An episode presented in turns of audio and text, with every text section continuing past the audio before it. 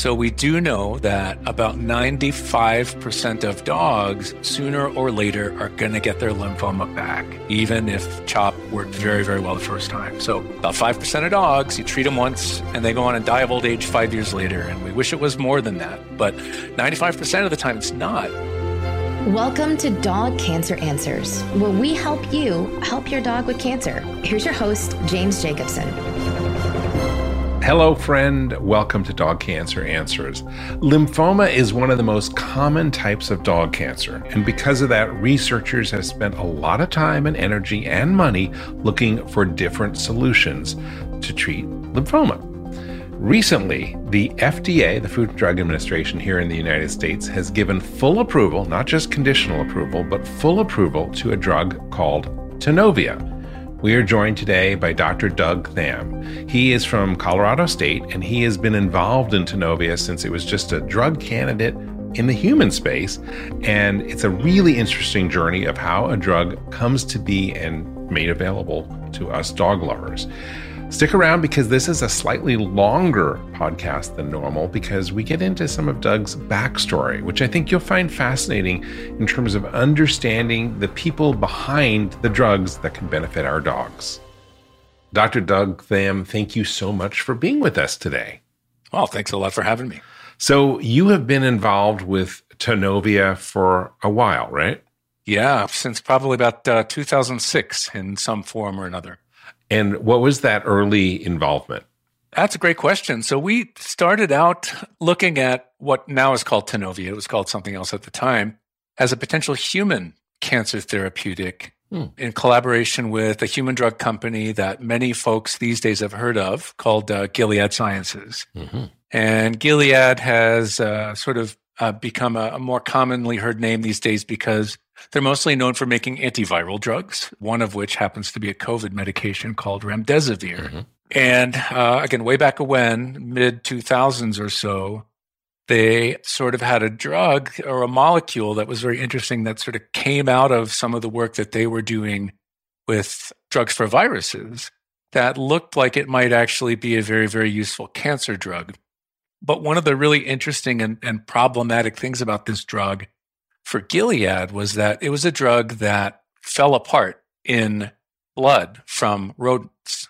So if you gave it to a mouse or you gave it to a rat, it would just kind of spontaneously disintegrate as soon as it got into the bloodstream. Hmm. And what that meant is that they really couldn't figure out how well the drug worked in any of the standard sort of rat or mouse lymphoma models that are commonly used to answer this question before moving into studies with people. It turned out that the guy who was doing a lot of the um, sort of animal studies with this drug at Gilead was a guy named Dan Tumas, is a veterinary pathologist. And he said, well, wait, dogs get lymphoma. Why don't we find somebody who treats dog lymphoma and see if they could try this drug and, and see how it works and those kinds of things. And so Dan reached out to me and my colleague David Vail, who uh, is at University of Wisconsin, and he was here at the time, and said, uh, "Hey, is this something you'd be interested in?" And and this is kind of what we do: is look at new ways to treat cancer in dogs and cats to help dogs and maybe to help people too. So this was right up our alley, and we said, "Sure, we'd be happy to." And then over the course of the next few years, we ended up treating probably about 70, 70 dogs or so with again what's now called Tanovea. and we looked at a bunch of different ways to give it. So, should we give it once a week? Should we give it every other week? Should we give it every three weeks? What different doses should we try, et cetera? But really, back then, all of this was trying to figure out a, you know, is there enough here that it's worth trying in people? Mm-hmm. And what's the best way to give it? So, how frequently should we give it, et cetera, et cetera? And at the end of this, we all said, yep, here we go. Looks like it works pretty well. Um, try it once every three weeks. And so they said, hey, that's great. Thanks a lot. They went ahead and started actually some small studies in humans. And then for whatever reason, not too far into it, they basically said, eh, I don't think we're going to keep doing this in people and basically put the drug on the shelf. And there it sat for several years until a guy actually who was here at Colorado State University named Terry Opgenorth decided to form a company to specifically look for cancer drugs that didn't make it in on the human side for whatever reason and see if they could kind of repurpose them into dog drugs. And you know, when I was talking with with Terry about this, obviously one of the first drugs that I thought would be really great to try and bring in would be again this drug that's now Tanovea. Since we had done all this work with it, we knew how to give it, we knew it worked, they knew how to make it, they'd done all the sort of preliminary testing in normal animals that was necessary, and they were never going to do anything with it. So it seemed like a perfect opportunity for us to sort of take this back and see if we could actually turn it into something that would be useful for treating dogs with cancer. Wow, that is a fascinating Genesis story. And uh, we don't often get to hear the backstory of how a drug comes to market. So that's really interesting. I, yeah, it, right. Genders a lot of questions. So let me ask those first before we get into Tanovea. And the first one is wow, you were having promising results in these 70 dogs. Why did the human drug company say, no, let's not do this with humans? So you know that's the one piece of information that we don't know the answer to. So it's bad. Yeah. yeah. when they gave us Tanovea back, they basically said, "Here's everything we've ever done with Tanovea from day one until it went into the first person, and you guys don't need to know about that." so that's the only set of information that we don't have about this drug. Wow, because we so often hear and we talk about on this show that you know if you can do it in dogs, you can do it in people, which is I guess what Gilead was hoping for. Mm-hmm. But we'll assume only by the silence that it didn't quite work out that way. Sure. Yeah. And I mean, there's a lot of different possibilities. It's possible they went after the wrong kind of cancer. Mm-hmm. It's possible that uh, the way they were choosing to give it wasn't the best way to give it. I mean, there's a million different possibilities, but the honest answer is we we don't know. And I don't automatically assume it was something bad. Mm-hmm. But for whatever reason, they said, eh. I mean, one of the things that you do need to think about is when you're dealing with a company that's this giant, mm-hmm. they have so many different things that they can put their money toward that it doesn't take that much for them to say, all right, I think we're just going to move on right. to something different because there's so many choices with a big company like that. It's all part of the R&D decision-making process. And are we yeah. an antiviral company or, or are we a cancer therapeutic company? Okay, so let's talk about Tanovea for dogs. It's intended for dogs with lymphoma. Correct. And it was officially approved by the FDA last uh, last year sometime. Yeah, it got full approval sort of in the early fall last year, mm-hmm. and it got conditional approval about four and a half years before that. Okay. So it's totally available now. It is available for use by oncology vets or general practice vets. So technically, it's not possible to restrict the sale of a drug like this only to somebody with certain letters after their name. So the drug's not being aggressively marketed to non specialists, but if a non specialist called up and wanted to order it, they could certainly get it.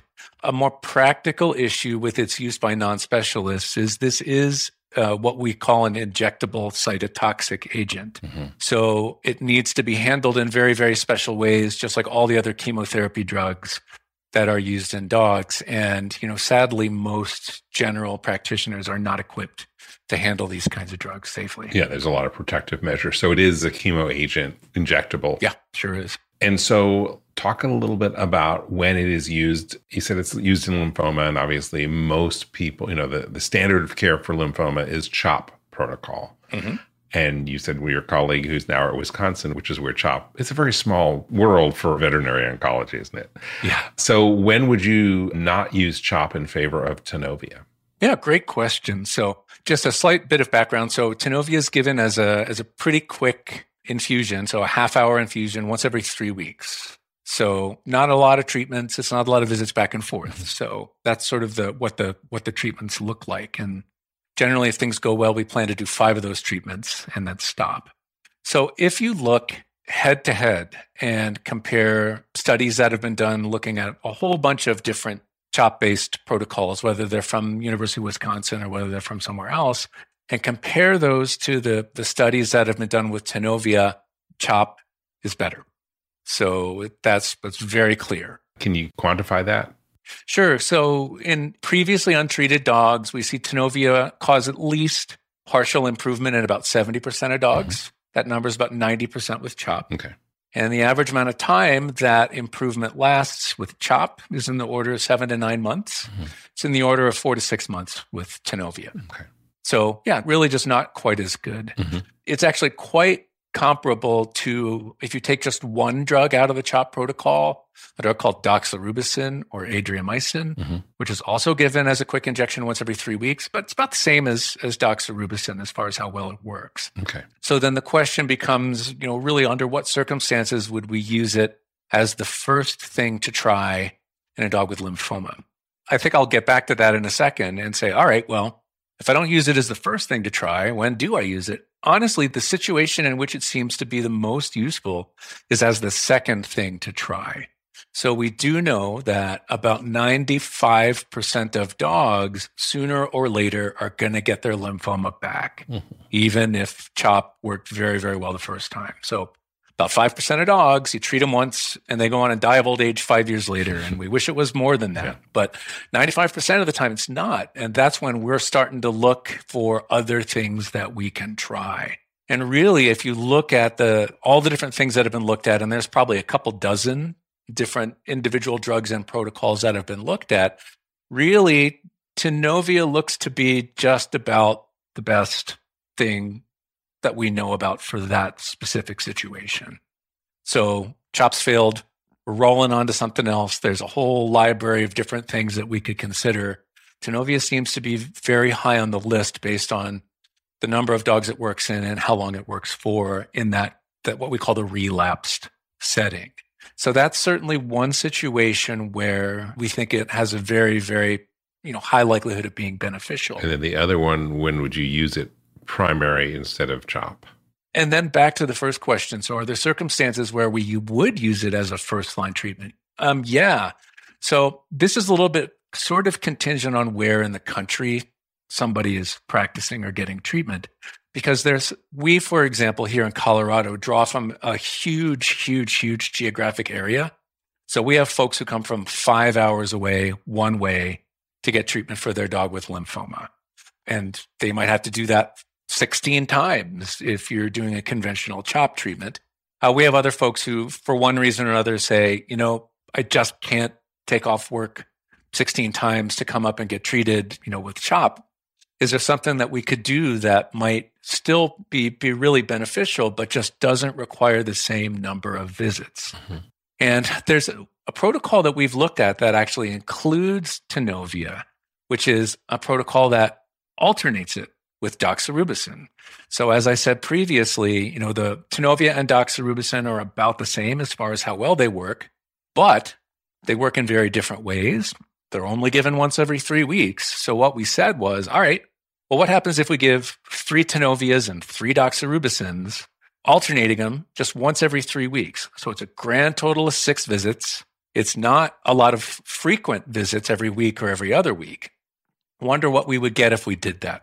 And in the initial study that we did looking at that combination, it really looks like those dogs did just about as well as dogs that got chopped. Hmm. So pretty, pretty encouraging information. So the average amount of time they did well for was something in the neighborhood of about nine months, which is again right in that seven to nine month range, which is what we expect to see with CHOP.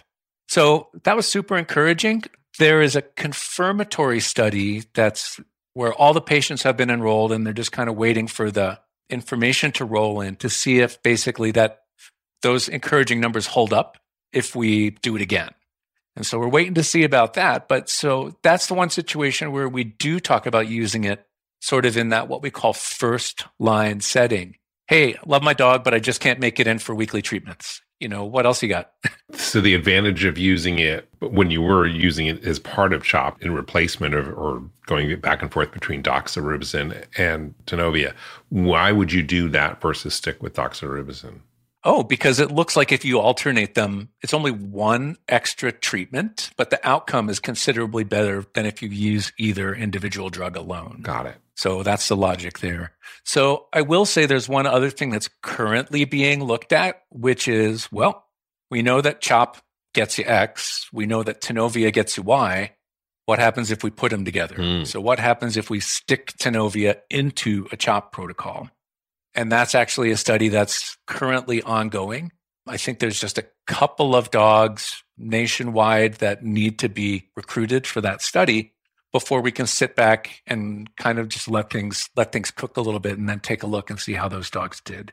So that's a work in progress. That's really interesting. And it also yeah. poses an opportunity for listeners. If there is someone who has a dog with lymphoma and if they're interested in possibly being enrolled in that, that's something they could do. Yeah. So if they're at uh, near Colorado, if they're near Wisconsin, if they're near Oregon State and Corvallis, mm-hmm. I think those are the three sites that are that are recruiting cases. Okay. And we'll put links to all of those in today's show notes. Yeah.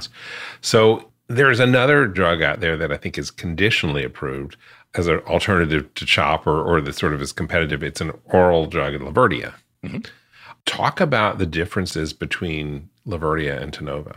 Sure. So, as you mentioned, Laverdia is an oral medication. It doesn't really fall into the class of drugs that we would call uh, conventional cytotoxic chemotherapy drugs. So, this would kind of fall into the class of drugs that would be called a targeted agent. Mm-hmm.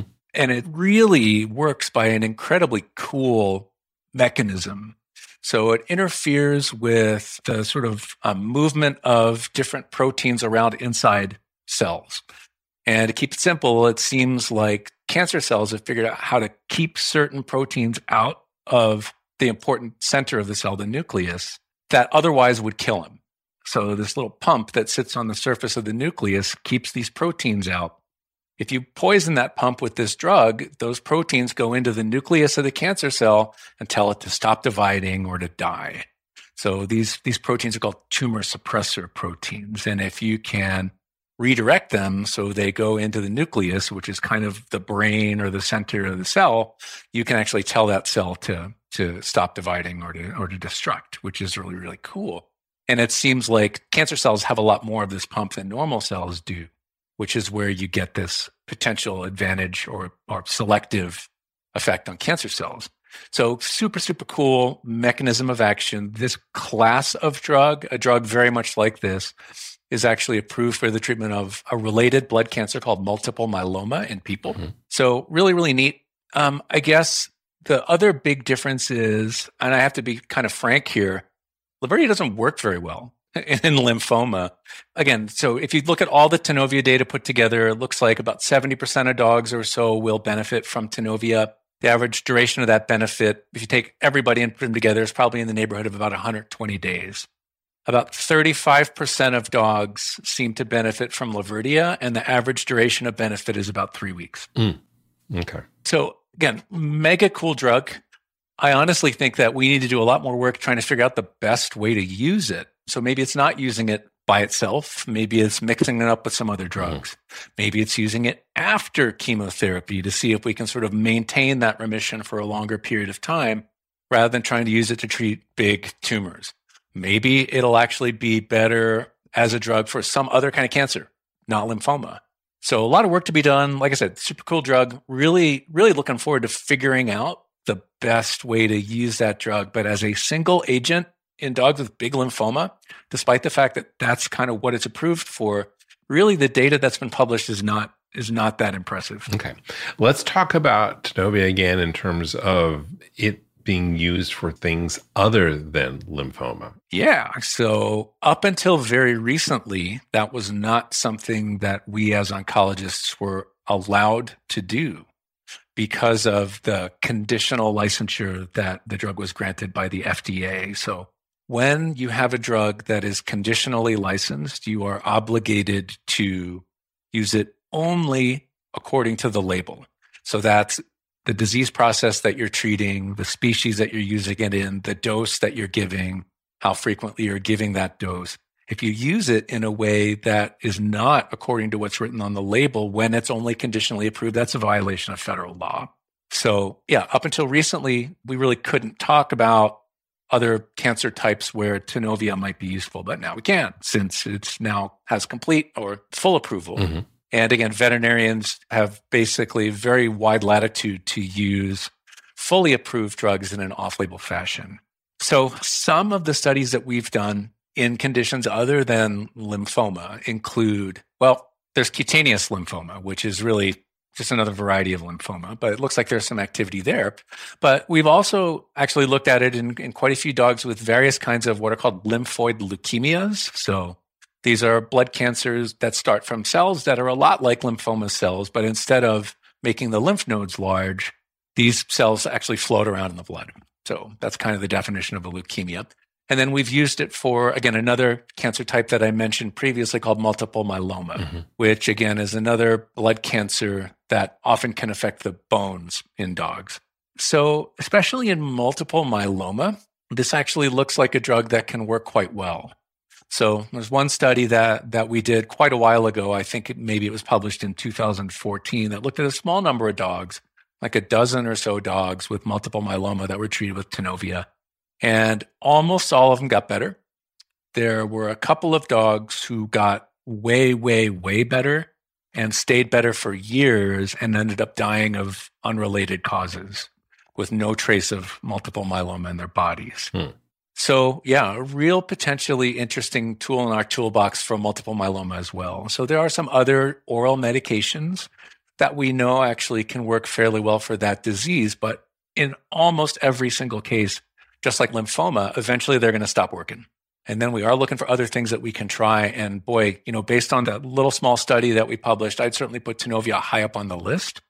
We have a follow up study that has been done. So, about another 20 or so dogs that were treated all over the country with Tanovea with multiple myeloma. And we're kind of working our way through that information so that we can summarize it and, and get that written up as well. But you know, after looking at the first half a dozen cases or so, it's looking about the same as what we saw previously. So I don't think that was a fluke. Mm-hmm. I do think this is going to be a drug that can benefit a lot of dogs with multiple myeloma too. So some of the questions that we do tend to get are, um, well, what about there's 200 other kinds of cancer that dogs get? Yes. What about all those other kinds of cancer? You know, could we use this drug for those? And the answer is it doesn't look like it. And here's the reason. So the whole idea behind the way Tanovea was designed was so that we could give a relatively non toxic, what's called a pro drug. So, kind of like a, yeah, I mean, I don't know a better word to say. So, a pro drug that's actually given injectably, it floats around, and then it gets turned into a very active and highly toxic molecule only in the cells you want it to do that. So this is sort of you were describing the method of action of Laverdia and how cool it is. Right. So yours for Tanovea is it's pro. I never heard that term. I like that. So it means it's sort right, of yeah. So it's like a precursor drug. Okay, and then it gets activated or actuated when it encounters cancer. Yeah, but the only cancers that seem to have the little enzymes that are necessary to turn this precursor drug into this highly toxic drug are lymphocytes, which are the white blood cells that turn into lymphoma. So most of the other cells in the body don't have the machinery that's necessary to do this conversion, which is So is it an enzyme that is just in these lymphocytes? Yeah, it's two different enzymes that are in lymphocytes that most other cells don't have, which actually make it so that this drug gets into lymphocytes and it gets turned into our cancer killer. So because this is really the only kind of cell and its related cell that makes multiple myeloma that, that tends to have this machinery, these are really the only tumor types where it's likely to be useful. So we have looked in a petri dish at some other blood cancers. So we've looked at, again, your audience probably knows about other cancers besides lymphoma. So we've looked in mast cell tumor cells. We've looked in cells from a cancer called histiocytic sarcoma because these are other blood cancers that we actually see in dogs all the time. And based on what we see in a petri dish, it does not look like this drug works very effectively in either of those two other cancer types the way it does in lymphomas and leukemias. Fascinating. We're going to take a break. And when we come back, I want to learn a little bit more about Tanovea, but then I want to actually kind of delve into your backstory and how you got into this, Doug. Sure, happy to. Because I think it's an interesting one. We'll be right back. And now, a message from your dog. Every day with you is like a day at the beach, and I want as many beach days as possible. I want to run and sniff and find a good stick to carry. I want to walk with you, run with you, sleep with you, eat with you.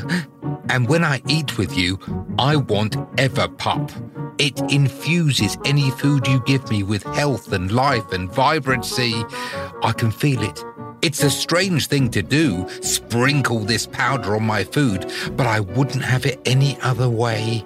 My time with you is precious and irreplaceable, and I'm thrilled to be with you for as long as possible. Here's to puppy playtime and senior snoozes. no matter how old I get, I want my Everpup. It just makes me feel good in this life and the next and the next and the next. I am so grateful to be your dog and for the Everpup you give me. So now that you know what your dog wants, get Everpup, the ultimate dog supplement. Everpup is available in select pet shops and on Amazon. But to get the best price possible, join the Everpup Club at everpupclub.com, where you'll get your first jar for just $8 with free shipping anywhere in the US. Go to everpupclub.com and use the discount code DPN. That is everpupclub.com. Everpup every day. If your dog has cancer, you need to get a copy of the best selling animal health book, The Dog Cancer Survival Guide. Because no matter what you've heard, there are always steps that you can take to help your dog fight and maybe even beat cancer. At nearly 500 pages, this comprehensive guide is your complete reference for practical, evidence based strategies that can optimize the life quality and longevity of your dog. It's written by two of the most respected names in dog cancer full spectrum veterinarian Demian Dressler and veterinary oncologist Susan Ettinger. With the Dog Cancer Survival Guide, you'll learn everything that you need to know about conventional treatments, surgery, chemotherapy, and radiation, including how to reduce their side effects. You'll also discover the most effective non conventional options, including nutraceuticals and supplements and diet, as well as mind body medicine. What I love most about this book, which I've used with my own dog Kanga when she was diagnosed with cancer, is how to analyze the options and develop a specific plan for your own dog based on your dog's type of cancer and your dog's age, your financial budget, as well as your personality. You can get the Dog Cancer Survival Guide wherever books are sold, but if you get it direct from the publisher, you will save 10% when you use the offer code, especially for listeners of this podcast. Just go to dogcancerbook.com and when you check out, use the promo code PODCAST and you will save 10%. The website again, dogcancerbook.com, and use the promo code PODCAST to save 10%. I want to let you know about an important newsletter. It's called Dog Cancer News. Now, with a name like that, it is not for everyone. But if your dog has cancer, you will want to subscribe. That's because every issue features articles that will be helpful, such as low carb dog cancer diet recipes, new clinical trials, financial resources to help pay for cancer care, information on supplements, and lots of other helpful info that your veterinarian may not know or have the time to share with you. Also, when you subscribe to Dog Cancer News, you will get a weekly update on the topics covered on this podcast, along with links and resources. So, how much does Dog Cancer News cost? Well, today you can subscribe for free. It's our gift. For a limited time, you can get a full year's subscription for free, no strings attached. Just go to this website to sign up for the newsletter now, dogcancernews.com. It takes less than 10 seconds to subscribe, and it is totally free. Do it now at dogcancernews.com. This episode is brought to you by Paramount Plus. An unlikely friendship begins in the Paramount Plus original movie Little Wing, starring Brooklynn Prince with Kelly Reilly and Brian Cox. Reeling from her parents' divorce, Caitlin steals a valuable bird to save her home, but instead forms a bond with the owner, leading to a new outlook on life. Little Wing, now streaming exclusively on Paramount Plus. Head to ParamountPlus.com to try it free. Rated PG 13.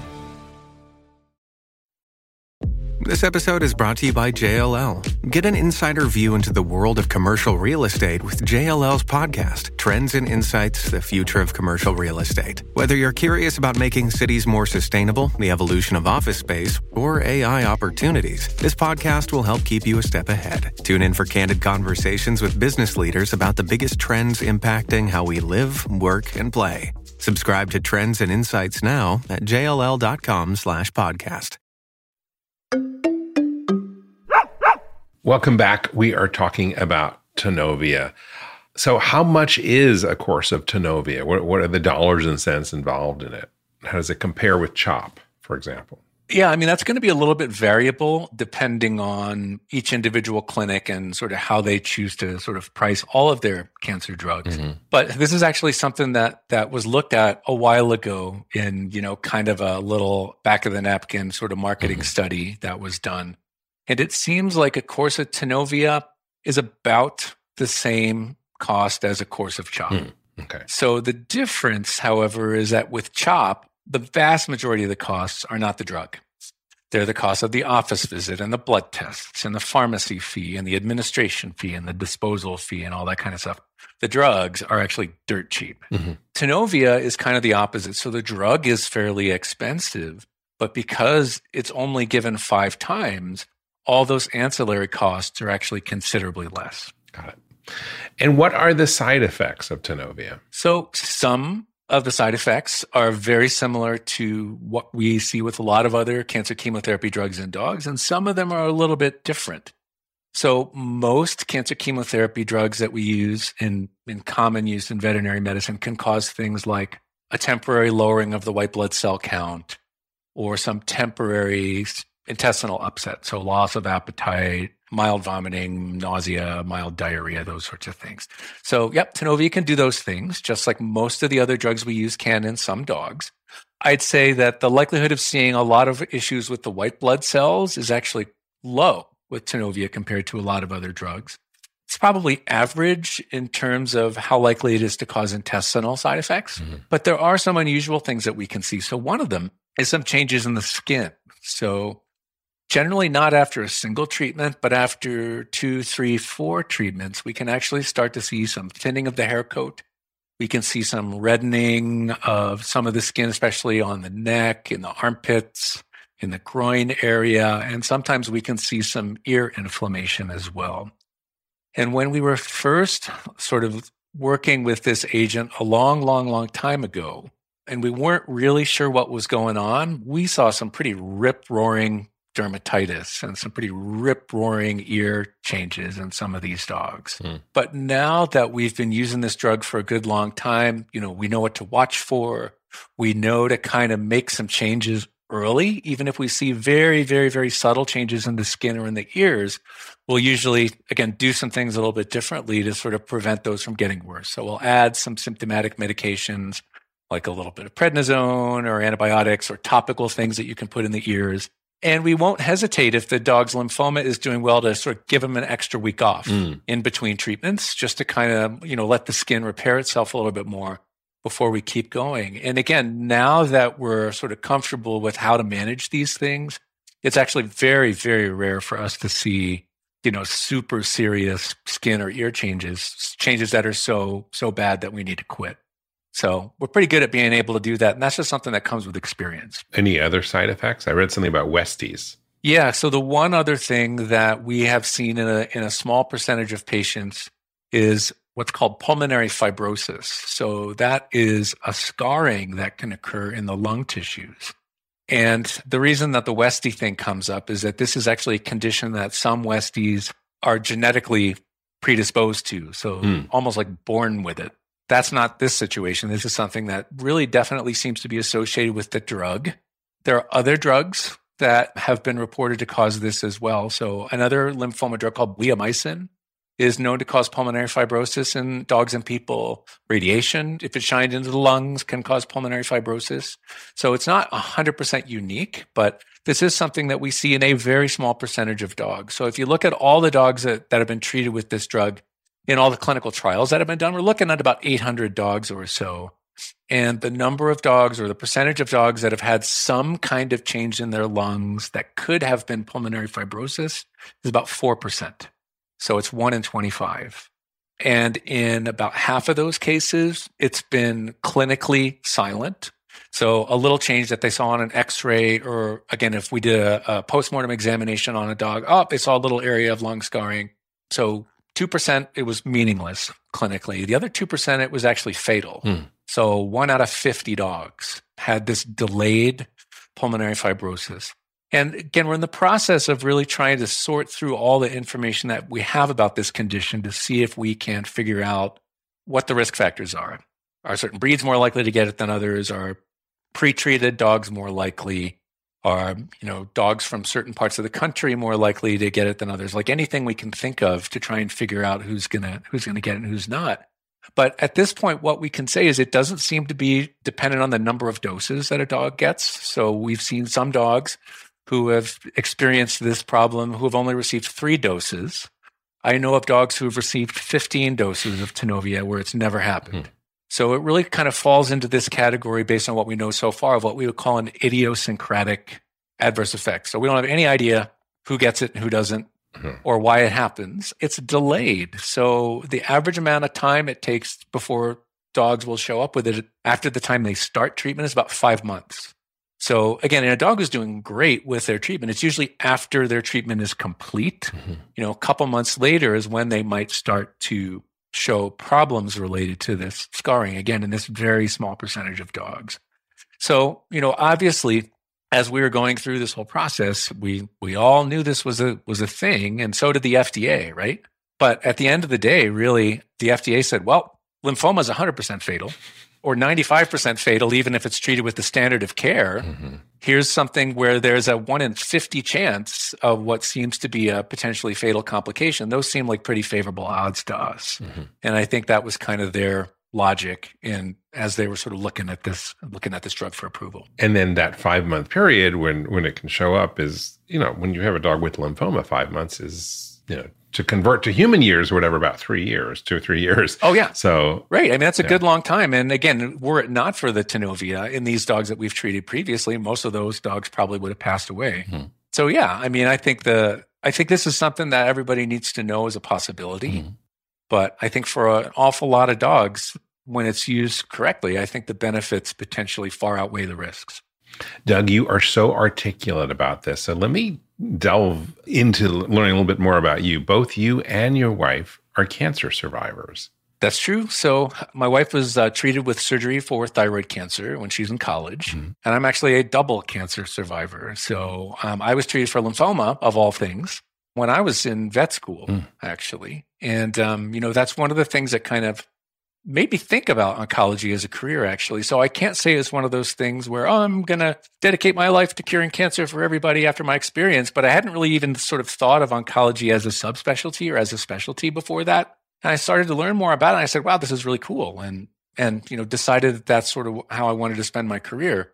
And actually, about what, four years ago now, I was uh, diagnosed with a, a rare, very, very, very low grade kind of leukemia that actually affects mm-hmm. the platelets, which are the little cells that float around in your blood and help clot them. So this is a disease called essential thrombocythemia. So it's effectively a leukemia of the platelets. And again, it is so low grade that the average survival time after diagnosis is 31 years.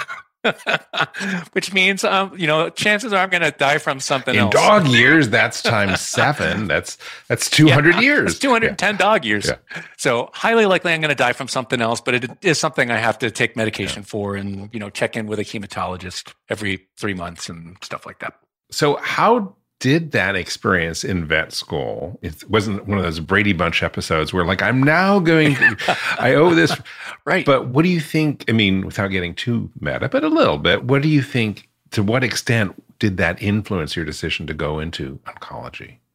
Oh, I think it did a lot. And again, it wasn't one of those, you know, I'm going to change my life's work right. kind of thing. But, you know, I've had a pretty good idea that I wanted to specialize in something, even when I was kind of early in vet school. I really liked research. You know, I did a fair bit of kind of unrelated research as an undergrad and things like that. So I thought finding a way to incorporate that into my career would be really cool too. And then, like I said, like sort of prior to this, I hadn't hadn't given any thought to the fact that oncology was even a specialty in veterinary medicine. Mm-hmm. So again, it wasn't. It was just the kind of thing that made me think, "Wow, I wonder if oncology is a thing in veterinary medicine," because I, I didn't even know and once I started looking into it, I was like, wow, this this is really kind of cool. I think this might be a really fun, you know, fun way to and rewarding way to to sort of spend a career. So I kind of hypothesized that I might have gotten there anyway without the whole lymphoma diagnosis, but it might have taken me a little bit longer before I thought to take a look at oncology, if you know what I mean. I do. Do you think that your own personal experience with cancer in your family has informed the way you talk with clients and patients, dog owners? That's an interesting question. So, you know, actually, we spend most of our time when we're talking to clients dispelling a lot of the myths that clients have about what cancer treatment is going to be like in their pet and how it's completely different from how it is in humans, you know, despite the fact that we use the same drugs.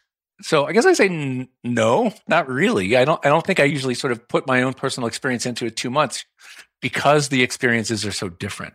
But I mean, really interestingly, when it comes not sort of to the nuts and bolts of you know what drugs are we going to give when and all those kinds of things, one of the things that I actually found really surprising is how similar the conversations are that we have with our owners and that human oncologists have with their patients.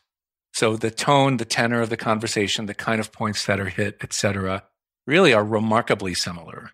And that was really surprising to me when I sort of had an opportunity late in my residency to actually spend some time hearing the talks that the human oncologists do. And yeah, I was blown away at, at how similar the talks are. When you've met with your own oncologist, do you guys like when they find out, oh, what do you do? I'm a veterinary oncologist. How does that conversation go? Oh, yeah. So it's really interesting, actually. So my hematologist and I are members of the same cancer center. Mm-hmm. So we're both members of the University of Colorado Comprehensive Cancer Center. And we're actually both in the same subsection of that, the developmental therapeutics subsection of the of the cancer center. So we're actually colleagues. And he actually will come over and attend some of our meetings and some of our journal clubs.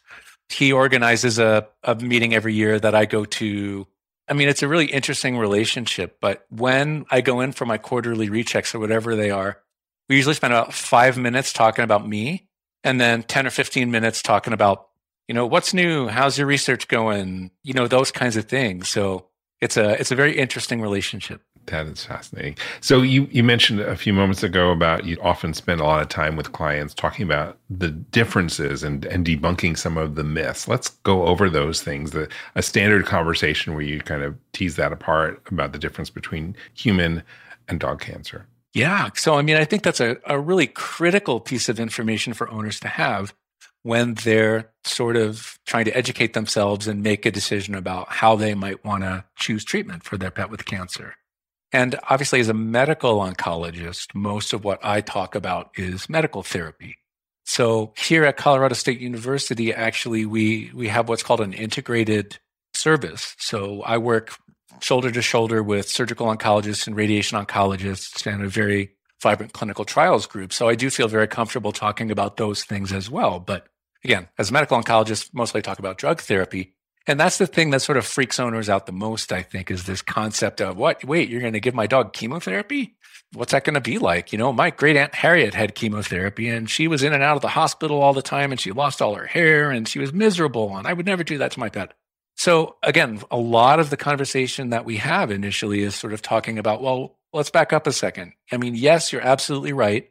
With a, a small number of exceptions, and thankfully that number is growing, the drugs that were given to people's pets are people drugs. They're human cancer drugs. And so it would be only logical to, to sort of think about some of the side effects that we might have seen friends or family or ourselves have with these drugs. But the way that these drugs are given in veterinary medicine is actually quite different in two very important ways. So, one of them is that the doses that we give to dogs and cats are much lower than what even a similarly sized person would get. Mm. And the other big difference is we're very much into usually giving a single drug at a time, you know, occasionally two, usually one. Whereas in humans, it's quite common for them to pour on two, three, four, five drugs all at the same time. And really, with those two changes, so reduced doses and fewer drugs given together, we really try to find a dose of medication that is going to be actually very well tolerated by the majority of our patients. So we can't ever say that the likelihood of seeing an unpleasant side effect is 0 mm-hmm. If it was, the doses that we were giving would be so low, they probably wouldn't do any good. Mm-hmm.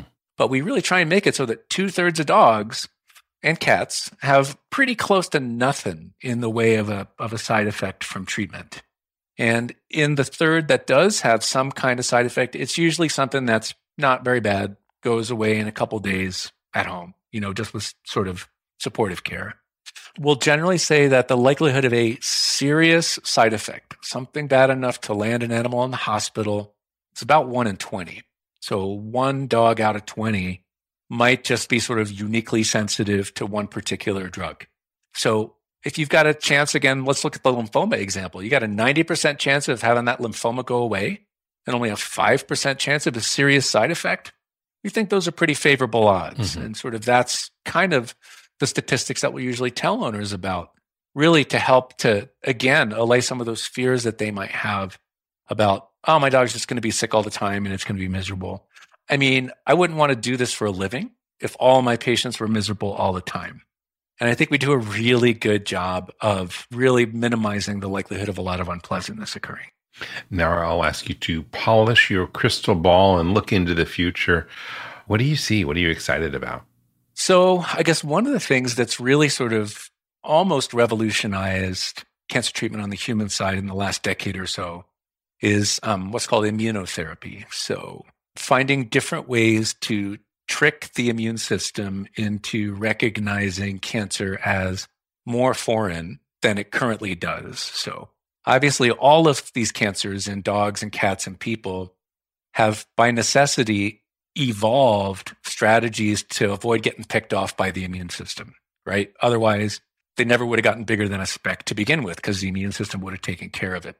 So, finding ways to kind of reverse that. So, block those those pathways that these tumor cells have used to basically be ignored by the immune system to try and sort of make them stand out more has been a really interesting and very powerful means of cancer therapy again in the last 10 years or so for certain kinds of human cancer. So melanoma kidney cancer some lung cancers.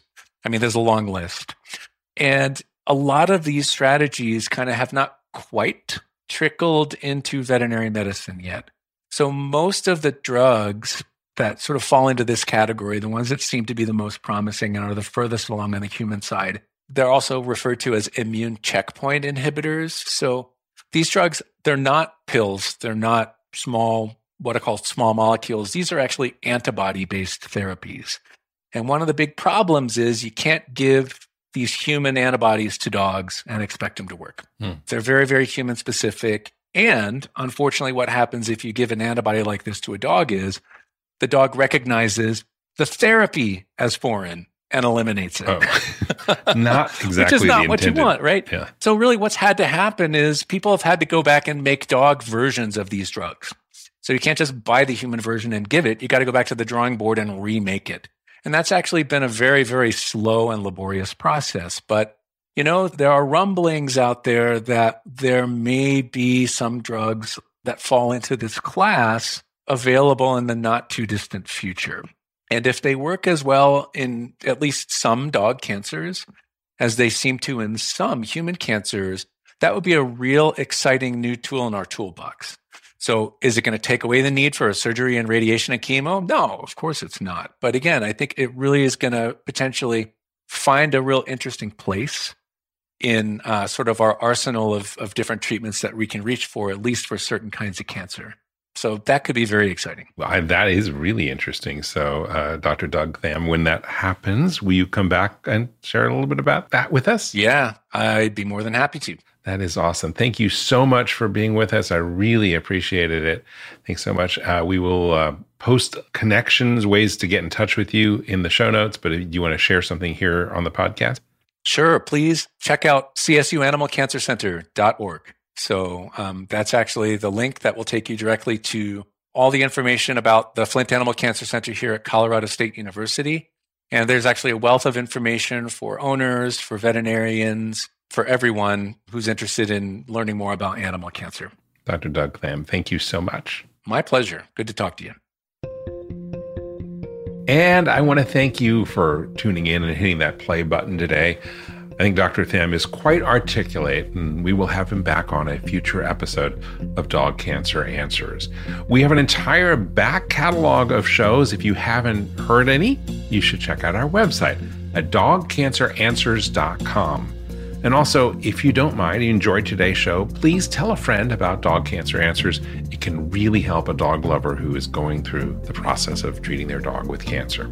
Well, that is it for today's show. On behalf of everyone here at Dog Podcast Network, I'm James Jacobson, wishing you and your dog a very warm aloha.